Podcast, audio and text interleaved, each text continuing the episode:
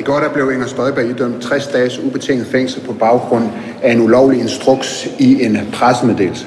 Den 4. november 2020 der står du på et pressemøde og siger, at alle mink skal slås ihjel. Der er ikke hjemmel til den beslutning. Hvad er forskellen? Jeg mener slet ikke, at de to uh, sager kan sammenlignes, men jeg kommer ikke til at gå ind i uh, spørgsmål omkring Mink-kommissionen. Mink-kommissionen arbejder. Er der andre spørgsmål? Der ikke er forskel? Joachim, hvad, hvad er det, der foregår mellem dig og Mette Frederiksen?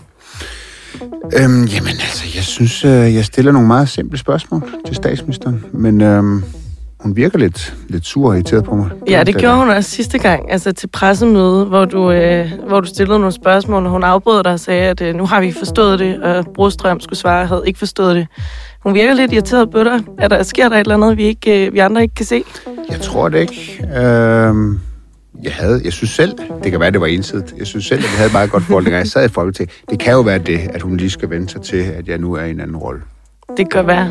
Øh, det, vi kommer i hvert fald ikke så langt med svar øh, med den, Nej. den stemning, der er lige nu. Nej, men jeg holder nu fast i, at øh, jeg synes, det er nogle meget simple og lige til spørgsmål, hvis vi, vi stiller, som jeg egentlig også synes, at man godt kunne få et svar på. Ja, og de er jo ikke så meget anderledes end de andre journalister, der er der. Så øhm, jeg tænker, det må være personligt. Det kan næppe være spørgsmålene. Ja, vi er begge to fra Aalborg, og vi burde komme godt ud af det med hinanden.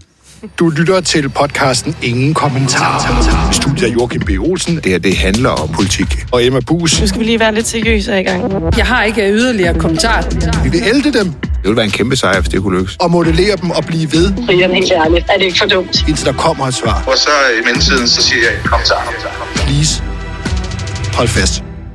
Vi skal snakke øh, rigsret i dag. Vi skal selvfølgelig snakke rigsret. Øh, ja. Og vi har dit Lev Tam igennem ja. professor i retshistorie, for at nørde lidt i selve dommen. Hvad er det, der er... Er der noget, der stikker ud? Hvad er interessant? Øh, øh, og det glæder jeg mig selv meget til at høre. Mm. Øh, og når man snakker rigsret, mm. så kommer man selvfølgelig til at snakke Inger Støjberg.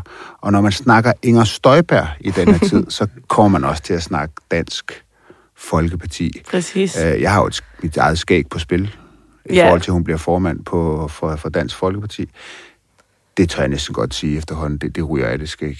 Ja, og jeg, jeg har altså, fuldstændig fejlbedømt situation. Jeg lægger mig fladt ned og ruller rundt, som bare værelsen øh, vil sige. Der er en lille, lille, lille, meget, meget, meget lille chance. Jeg ved godt, det er nemt at sige nu, hvor det, det tyder på, at du kommer til at tabe dit, dit eget lille vedmål, men jeg synes, vi, sådan, vi skal overveje, om der skal ske noget mere drastisk, end du bare skal miste dit skæg. Det var lidt, det var lidt nemt.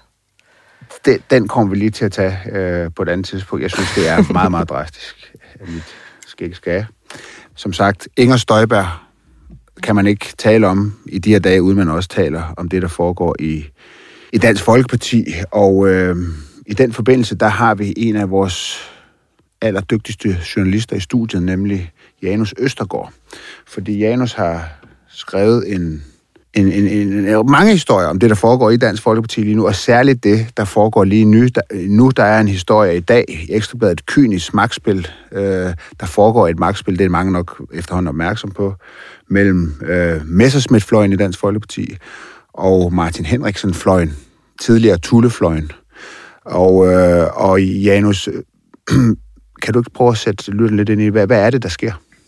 Jo, øh, det, er jo, det er jo ret interessant, fordi før, før Inger Støjberg øh, fik sin dom i rigsretten, så stort set alle, man talte med i DF, og det tror jeg sådan set alle mente også, inklusive Messersmith, de håbede vidderligt på, at, øh, at hun ville komme ridende ind på en hvid hest og blive formand for partiet og løse alle deres kvaler.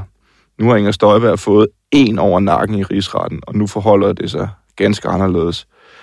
Det betyder jo simpelthen reelt, at nu skal de finde en ny løsning. Og der står altså en mand klar, som øh, i den grad gerne vil være formand, nemlig Morten Messersmith. Mm. Og øh, derfor tror jeg, man skal tolke meget, eller man skal, man, man skal lytte meget klart efter på, hvad Messersmith siger i de her dage, og ikke mindst lytte på vandrørene i forhold til, hvad der foregår på hans fløj i partiet, hvis man ligesom skal have en, en vurdering af, øh, hvor står det her hvad er Messersmiths næste træk? Altså, hvordan, hvordan kommer det her til at ende?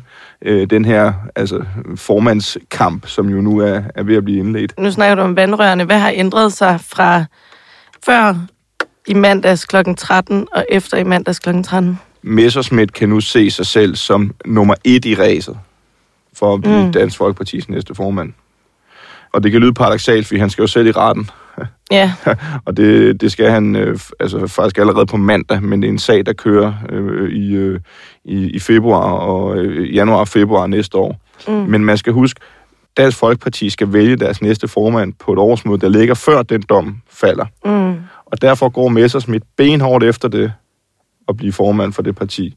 Og så har han ligesom sagt, så må han så tage den dom derefter og se, hvad det måtte få konsekvenser. Men nu går han efter at blive formand. Og det gør han særligt nu, hvor Støjberg, altså som Joachim siger, det, det, det er særdeles usandsynligt, at, det, at den formandspost går til hende. Altså, hvad jeg har kunne læse, og hvad jeg kunne høre, og vi har selv lavet et interview med Peter Skåb og sådan noget, efter den her, øh, den her dom faldt.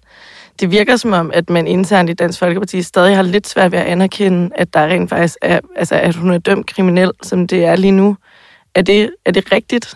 Jamen altså, de står jo i den øh, situation, hvor, og det tror jeg egentlig også er, er rigtigt set, det mener jeg i hvert fald, at, at Støjberg vil være den bedste formand mm. for Dansk Folkeparti, lige meget hvor absurd det er, at man taler om en, en person, som jo overhovedet ikke er medlem af partiet, øh, som man vurderer er den bedste formand. Og det tror jeg også, det, det, er, det er det bedste bud. Jeg tror, hun er den med den bedste mulighed for at samle det der parti, men det er selvfølgelig under nogle forudsætninger. En af forudsætningerne er selvfølgelig, at man bakker fuldstændig op omkring hende. Det gør alle de her fløje. Men, øh, altså, det, som de jo først og fremmest skændes om i Dansk Folkeparti, det er jo ikke politikken, det er jo ikke det politiske indhold. Det er, hvem skal være formand. Øh, og hvis man så ligesom har en kandidat, som alle kan samles om, så er det jo den optimale kandidat. Men det er jo så ligesom det, der måske bliver sat spørgsmålstegn ved her, fordi at, at, at Martin Henriksen beskylder jo så Messerschmidt for at have kørt et, et dobbeltspil, at han ligesom udadtil godt nok har meldt ud, at hvis Støjberg stiller op, øh, så vil han ikke øh, være til rådighed som formand, så vil han bakke op om hende, og det beskylder Martin Henriksen så øh, Messerschmidt for, at det, det er simpelthen bare et skuespil. Det har ja, det været hele tiden. Og det er jo den historie, vi har i avisen i dag, som, som du har skrevet, Janus. Nu, avisen ligger lige foran dig. Kan du læse nogle af Martin Henriksens citater op? Fordi de, altså, han har jo noget på hjerte. Mm, ja, det må man sige. Og, og du kan sige, at Martin Henriksen beskylder netop Messerschmidt for hele vejen igennem ikke at ville have Støjberg som formand, når det kom til stykket. Ja. Altså, det er ikke bare noget, som, som er sket efter dommen. Han mener faktisk, det, det har været sådan hele vejen igennem, og det han siger blandt andet, Messerschmidt har brugt Støjberg, ligesom han bruger alle andre, i et kynisk magtspil, som alene handler om at bringe sig selv til tops. Sådan. Og, og, og så nævner han en række eksempler på, hvor han mener, at man kan aflæse det, både, øh, øh, både før og efter dommen. Øh, før dommen sker der det meget øh, bemærkelsesværdigt, faktisk dagen før, at der er 16 DF'er fra deres bagland, som indrykker en, øh, et læserbrev, hvor, hvor de lidt tager forskud på gildet, om man så må sige, fordi de siger, at hvis Støjberg skal være formand for vores parti, så skal hun altså byde ind på DF's politik, ikke mindst når det kommer til EU. Støjberg er ikke kendt som nogen EU-modstander, Joachim. Øhm, så de er jo altså allerede ude lidt inden dommen er faldet og sige, der kunne altså være nogle problemer ved, at Støjberg blev formand.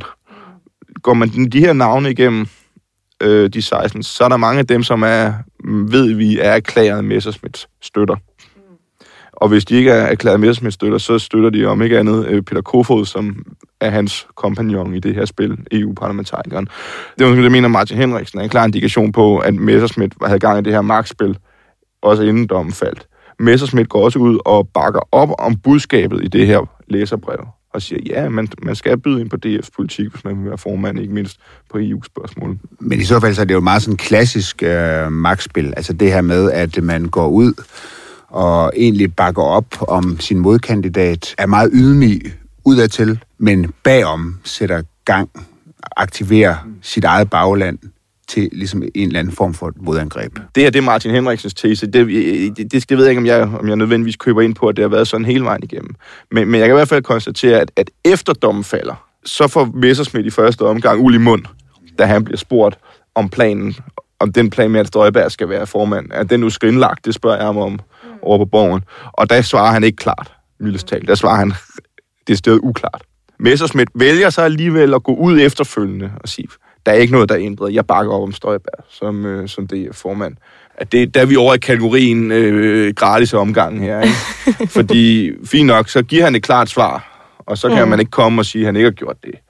Men, altså, som vi nu har sagt et par gange, chancen for, at Støjberg går efter den her formandspost, må efterhånden betragtes som minimal. Men jeg kan da også sige, at jeg har også talt med folk i, i Dansk Folkeparti, også sådan øh, folk, som historisk set har været meget tæt på Mesmet, og som også siger, at øh, de, de, de mener stadigvæk, at Inger Støjberg vil være den bedste. Øh, og når man så ligesom spørger dem, jamen, hvad, hvad så med Mesmet? har en helt... Øh, hvad, hvad er det så, der sker med det her spil her? Og så siger dem, jeg har talt med, jamen altså nogle gange, øh, så kan det jo være svært at ligesom se tingene i øjnene selv. Altså, de siger alle sammen, de synes Mesmet er et meget stort talent, men, men nogle gange så, hvis man er et stort talent, så kan man også nemt komme til ligesom at overvurdere øh, sine egne øh, evner, og måske sætte sig selv i et lys, som er lidt urealistisk, også i forhold til i det her tilfælde, hvem vil egentlig være bedst til at rejse det der parti.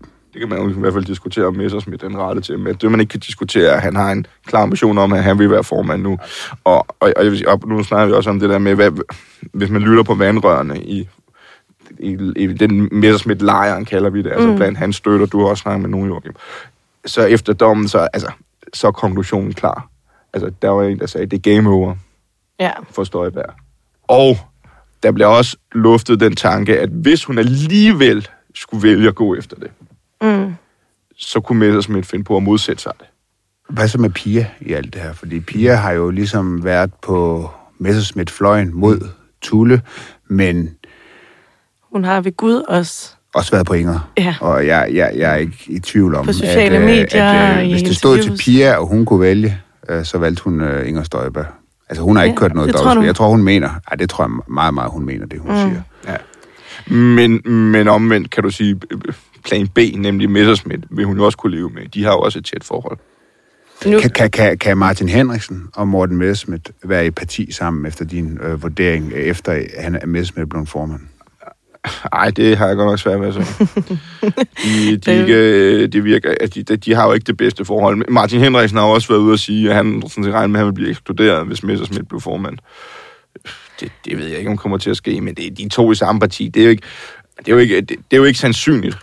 Øhm, og jeg tror da heller ikke. Altså, lad os nu antage, at, det bliver, at, Messers, at, at vejen bliver banet fra Messersmith op til det her årsmøde så, så, må vi da, så bliver det spændende at se, hvad Martin Henriksen gør, for han vil da nok ikke sidde stille og kigge til det. Jeg sidder bare og tænker, nu snakker man kun om Inger Støjberg som formand i Dansk Folkeparti, hvilket jo i forvejen er lidt skørt, når hun ikke engang er medlem endnu. Kunne man på nogen måde forestille sig, at hun bare kunne blive menigt medlem af Dansk Folkeparti, eller er, det, man kan er, det, er det alt eller intet? Nej, det mener jeg sådan set ikke. Altså, det, man kan godt... Altså, Inger Støjberg står jo i den situation, at hvis hun ønsker at blive i politik, øh, så skal hun jo have et parti øh, at stille op for, men mm. hun vælger at stille op som løsgænger, hvor hun nok har en chance for at blive valgt, men det er der jo ikke noget perspektiv i overhovedet. For der er ikke så meget indflydelse. Så hun skal jo ind i et parti.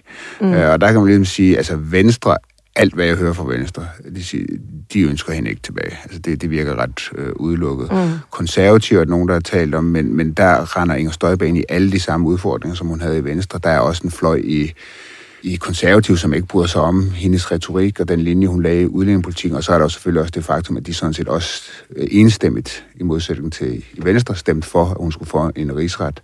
Så er der Nyborgerlig, øh, som nogen også har nævnt. Pernille Vermund har også øh, flyttet kraftigt med, med mm, Støjberg. Det må man sige. Men der, der tror jeg simpelthen ikke, at Støjberg pa- passer ind. Øh, altså, øh, altså politisk. Altså Støjberg er liberal, øh, mere sådan national, øh, hvad skal vi kalde det, liberal-konservativ, men, men helt derude på den økonomiske politik, der er hun ikke, og jeg tror simpelthen heller ikke, at, at det øh, Nyborgerligs bagland passer heller ikke lige så godt til Inger Støjberg, som DF's bagland gør.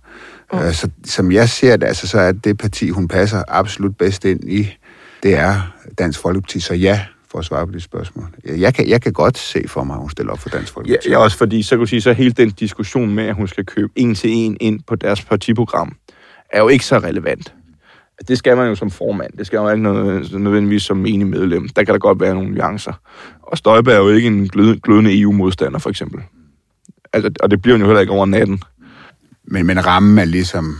Det, det er ligesom en... Øh, det er nemmere at, at passe ind, kan man sige. Altså, mm. som menigt MF'er. Der er også forskel i... Det er der jo alle partier. Der er der også mm. Dansk Folkeparti. Der er jo også ligesom man er jo ikke altid 100% enig i, for eksempel i den økonomiske politik, og det er det heller ikke i Dansk Folkeparti, i den politik, der vil først. Ja, hun, skal, hun skal simpelthen finde et politisk ståsted, ja. medmindre hun vil lave noget helt andet. Ja. Hun virker ikke som en, der er færdig med politik. Heller ikke på den måde, hun udtaler sig på, da hun kommer ud af rigsretten. Hun taler mm-hmm. stadig som politiker. Hun virker ikke færdig. Og hvis vi lige skal runde øh, Støjberg af i den her sammenhæng, Øh, og apropos det her med at komme ud fra rigsretten, hva, altså hvordan har hun selv taget det her? Vi har jo forsøgt at få et interview med hende, mm. og hun havde Udover Men det, jeg kan ikke engang sige, at jeg, har ikke haft, øh, jeg har ikke haft kontakt med Støjberg siden, øh, at øh, dommen den faldt. Altså, jeg, men jeg går ud fra, at hun skal lige sunde sig lidt over den her. Altså, hun, hun har jo, man kan synes om, hvad, hvad, hvad man vil. Mm. Hun er pænt hårdfører. Altså, så jeg, som jeg har fået fortalt inde i retten, øh, der rejser hun sig op, og hun giver hånd til anklagerne og så videre. Jeg synes, det er sådan en rimelig, øh, mm. rimelig god stil øh, og, og ja. går og give hånd til anklagerne, som har lige fået en dømt. Ja, men jeg tror også godt, vi kan, vi kan slå fast på, også nu, hvor vores mand i retten, han sad jo opdateret lige da det skete, ja. dommen faldt. Mm. Der var hun chokeret. Mm. Ja. Altså, jeg, hun, hun er, som du selv siger, hun er hårdfører, og, og hun står den igennem, og måske også på en anden måde end mange andre, der fik en ubetinget fængselsstraf, ville have gjort. Men seks måneders ubetinget fængsel. Mm. Undskyld, 6, 60 dage. 60 dage. Ja. Det er alligevel... Ja, det, var der ikke, nogen, der er der ikke nogen, der havde... Jeg, jeg vil også sige, jeg havde ikke ventet det. Nej, og jeg vil jeg sige, nu sad jeg sad herinde på Rådhuspladsen og, og skrev om det, der det skete, og med chefredaktørerne og hos politiske redaktører og sådan noget rundt om, og jeg vil sige, der, der alle var chokeret. Jeg tror ikke, der var mange, der havde set, øh, at, at straffen ville blive så hård. Spændende er det. Der er problemerne i Dansk Folkeparti. De, de kommer nok til at fortsætte. Det tror jeg bliver konklusionen. Ja, øh, Monique. Et af de mange dramaer, der er lige nu i dansk politik. Mm. Tusind tak. Ja, tak, Jens. Velkommen, det var en fornøjelse.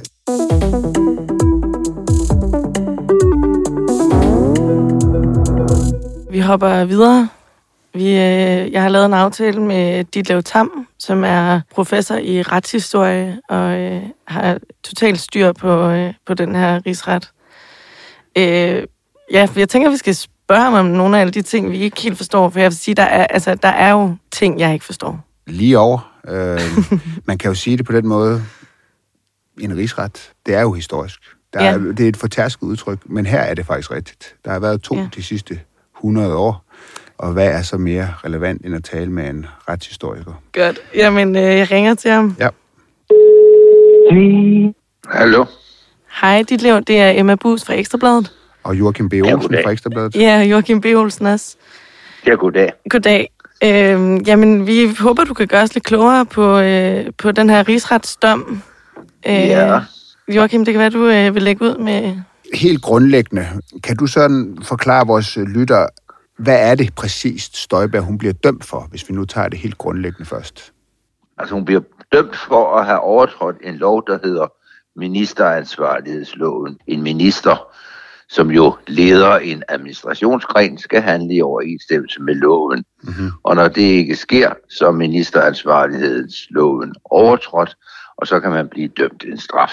Så er der det her dit lev med, at øh, det har været sådan et omdrejningspunkt i hele sagen. Det har været den her presse med, meddelelse, ikke? som bliver sendt ud og bliver... Ja, ja, det er så det næste problem. Det er jo så, altså, hvad vil det sige i det her tilfælde at have overtrådt loven? Og den lov, der er, vil sige, den lov eller det princip, der ligger til grund her, det er jo, at øh, man ikke uden videre må pålægge embedsmænd i det her tilfælde at adskille par, der søger asyl, også selvom den ene er mindreårig, men at der er et krav om, at der skal ske en individuel behandling. Mm. Og omdrejningspunktet i sagen er jo så, om øh, Inger Støjberg vidne om, at det er sådan, og vidne om, at hvis hun siger, at det skal, I skal adskille disse par, så vil det ikke blive gjort. Og dermed har hun jo altså både selv brudt loven, og også, kan man sige, givet, med, givet ansatte uh, inden for uh, hele uh, udlændingeområdet, uh, altså givet dem en ordre om at bryde loven. Mm-hmm.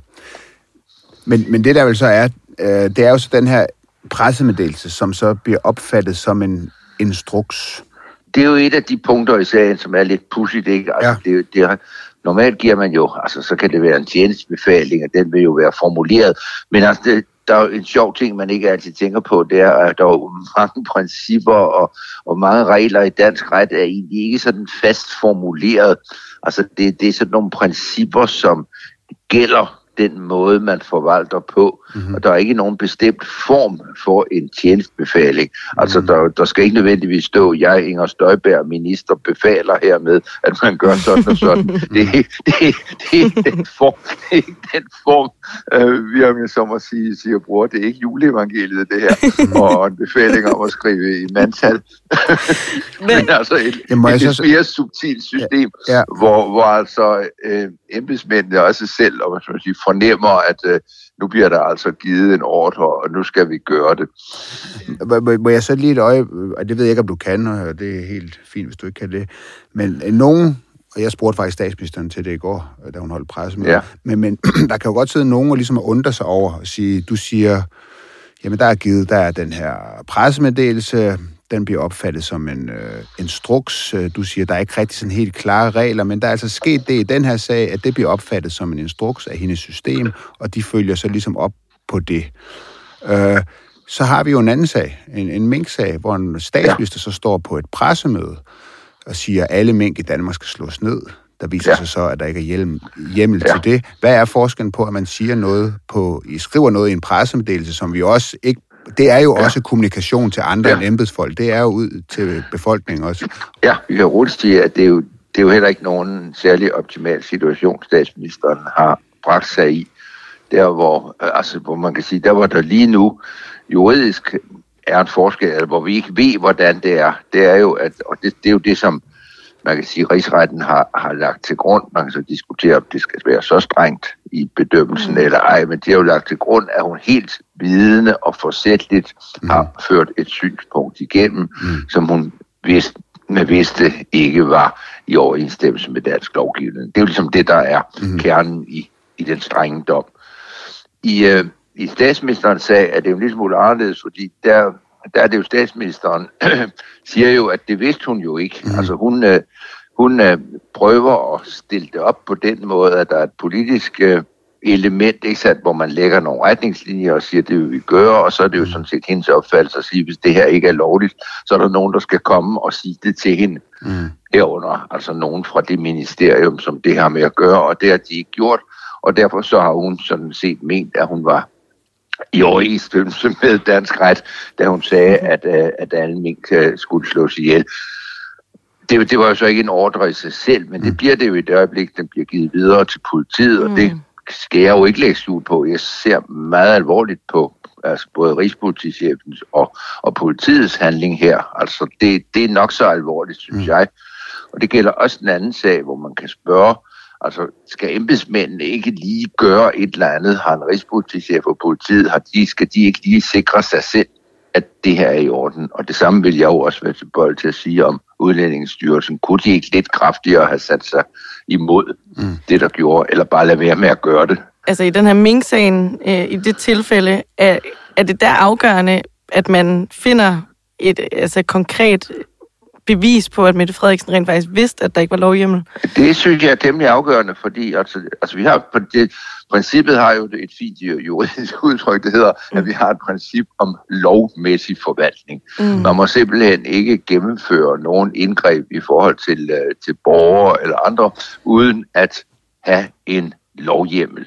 Nej. Og så bliver jo så spørgsmålet, skal Altså i virkeligheden kan man næsten, synes jeg, kode det ned til at sige, skal Mette Frederiksen ligesom spørge og sige, hør, inden jeg begynder at sige noget, så vil jeg meget gerne høre, om der er hjemmel, eller kan hun tillade sig at gå ud fra, at det er noget, de, de sådan set klarer i ministeriet. Det er derfor, vi har nogle dygtige embedsmænd mm. med, med høje juridiske eksamener, som sidder og leder. Yeah. Er det ikke ligesom deres opgave at komme og fortælle mig, hvis der er nogle problemer her? Og der kan hun jo godt have en pointe. Ja. Og så har jeg faktisk lige et helt lavpraktisk spørgsmål til, øh, til den her Støjbær-dom. Øhm, jeg ved ikke, om man på nogen måde kan rangere domme i forhold til, men det går ud fra, at man på en eller anden måde kan. Men jeg, det, det er jo, i mine ører lyder det voldsomt, når man får en ubetinget fængselsstraf. Ja. Altså i, min, i mine ører lyder det som om, at så nu skal hun ind i fængsel, eller skal hun sidde derhjemme med fodlænke på. Og det lyder ja. bare rigtig voldsomt, hvis nu man, altså kan man på nogen måde konvertere den her dom i forhold til en, en altså en, lad os sige en, en betinget dom på 6 måneders fængsel, for eksempel? Det kan man jo ikke sådan uden videre. Altså, der, der er jo nogle regler om Altså, der er jo nogle regler om, hvordan man kan, altså, hvordan afsoning øh, finder sted. Mm. Og man, man kan jo ikke sådan uden videre lave dommen om, altså, så kan der komme nogle spørgsmål om... Men man kan også spørge på den måde, hvad, hvad, ja. hvad, hvad er hårdest dit liv? Hvad er den hårdeste dom? Er det 60 dages ubetinget fængsel, eller 6 måneders Betinget. Betinget fængsel. Mm. Jeg synes, den første er den hårdeste. Altså, okay. personligt kan jeg godt sige, altså, jeg var, jeg var selv faktisk overrasket over, at, øh, at den sag nåede frem til en ubetinget fængselsstraf. Det er jo et område, som også er lidt svært, fordi det er jo ikke, det er jo ikke sådan en ret, der sidder hele tiden, hvor der er en praksis. Mm. Og den, den eneste sag, vi kan sammenligne det her med, er jo sådan set sagen mod Erik Nien Hansen mm. for, for 25 år siden. Og han fik en betinget dom. Mm. Og det vil jeg, jeg vil jo øh, personligt have forventet enten en, en bødestraf eller, eller højst en, en betinget dom. Mm. Og synes, øh, synes sådan set, at, at det er overraskende, at man har taxeret det lovbrud, der er sket så højt. Men kan du så uden at det ligesom har en for, uden at det ligesom, man kan sige, jamen sådan har man gjort før, og det er sådan, vi gør. Men hvad, hvad, hvad, hvad begrunder de det så med? Uh, kan du sige noget om det? Altså, hvad ja, de er det, der gør, jo, det bliver altså, ubetinget? De synes jo, det er meget alvorligt. Det er jo tydeligt. Altså, mm. de mener jo, det, det, er jo, det er jo tydeligt, og man kan jo sige, altså, det er jo, altså sådan en, øh, en straf, den når jo frem ved, at der har været forskellige meninger. Nogen vil give øh, tre måneder, og nogen vil give to, nogen vil give betinget, og så, så er systemet, altså det, så finder, prøver man at finde, og så må sige, en mellemvej, mm. som de, de, de, fleste er, øh, de fleste er enige om. Okay. Ja, jeg hørte en jurist sige den anden dag, og nu skal jeg ikke, øh, jeg er bestemt ikke jurist, men han sagde, at noget af det, der overraskede ham, var, at man, at han, man i dommen, ifølge ham i hvert fald, bruger noget, der hedder dolus eventualis i den anden del af dommen. Altså den laveste ja. grad af forsætlighed. Jeg, jeg, jeg, jeg skal ikke kloge på, om det er dolus jo, eventualis. Jo, altså dolus eventualis går ud på, at man uh, sidder, altså at man gør noget, ikke nødvendigvis vil, at man skal gøre det, men man tager med i betragtning, at noget sker. Mm. Hovedeksemplet er, at man kaster en tændstikker op i et stråtag, og egentlig synes man ikke, øh, at det skal, at det skal brænde, men man tager med, at det kan jo også være, at det gør det, det kan også være, at det fuser. Det er dolus eventualis. Og der, hvor jeg måske vil sige til hendes fordel, det er, at jeg synes, hun har stået over for meget svage embedsmænd. Mm-hmm. Altså, jeg har svært ved at forstå, at de ledende embedsmænd i det ministerium ikke kunne tage hinanden i hånden og sige, kære Inger, og det er nu den måde, de taler til hinanden på. Mm. Vi vil bare ikke det her det er ulovligt, og det går ikke. Og du kan få lov til at skrive, hvad du vil i din presmeddelelse, men vi gør det ikke. Ja. Det der, synes jeg, og det synes jeg jo egentlig, man som minister måtte kunne, synes jeg, man måtte kunne regne med, at man havde så gode embedsmænd, de gør det. Og når de ikke gør det, så synes jeg egentlig, måske ikke, at, at ministeren skal have en så hård straf. Men, men det er ligesom forstået på det der, det var ligesom, at det er sådan ligesom, det er den laveste grad af forsætlighed. Ja. Hun bliver dømt for forsætlighed og ikke uaksomhed. Øh, og altså hun går jo ud fra, hun siger jo de der ting, og, og har jo åbenbart en måde at sige ting på, der kan, der kan skræmme øh, der kan skræmme folk i det, i det ministerium, og så kommer hun jo så gå ud fra, går hun vel ud fra, at de, at de, de gør nok, som jeg siger. Det er ja. jo ligesom det, der ligger i det. Ja. Ditlev, øh, Tusind, tusind tak. Må, øh, må vi ringe til dig, når kommissionen, Mink-kommissionen er færdig? Så kan det være, at du også kan hjælpe os lidt med det. Fantastisk. Det, det var en fornøjelse. Kan du ja, have en god dag? Tak. Kan du have en god tak dag? For det. Ja, tak. Hej. Okay. Hej. Hold kæft, undskyld, en rockstjerne. Han er jo fantastisk. Ja, ja, men uh, han er en... Uh meget øh, tydeligvis, kan jeg høre, klog, intelligent mand, men også meget farverig, dit Tam. Og ja, han det må ikke, man sige. Han er ikke bleg for at flage med det, kan man sige. Nej, nej, du fik også lige flashet nogle fancy juridiske begreber. Ja, jeg ved ikke, om jeg, jeg mistænker dig for, at du kun vil øh, nævne det, sådan, så du lyder klog i den her podcast. Æ, det, jeg lover, det ikke var derfor. Det var fordi, at når man skulle tale om det her med, om det var, hvorfor det er så hård en dom, så havde jeg bare forstået, at det der dolus eventualis, det er ligesom den laveste grad af forsæt. Det er meget svært at skelne mellem uaksomhed og dolus eventualis. Og det, der så har overrasket nogen, det er, at de rent faktisk bruger det. Altså den laveste grad af forsætlighed, mm. som jeg har hørt nogen sige, så for, det er svaret på, hvorfor det bliver en ubetinget dom, og ikke mm. en, en betinget dom. Og altså, vi er inde i et, andet, lidt et juridisk øh, grænseområde her, Øh, jeg har fået fortalt, at for årtier siden, der diskuterede man, at man helt skulle afskaffe det her begreb, fordi det var simpelthen så svært at bevise den, den meget lave grad af forsætlighed. Men ja. okay, øh, Ditlev, han gjorde os bestemt du skal, øh, bare, på det. du skal bare huske på tændstikken og stråtaget. Ja.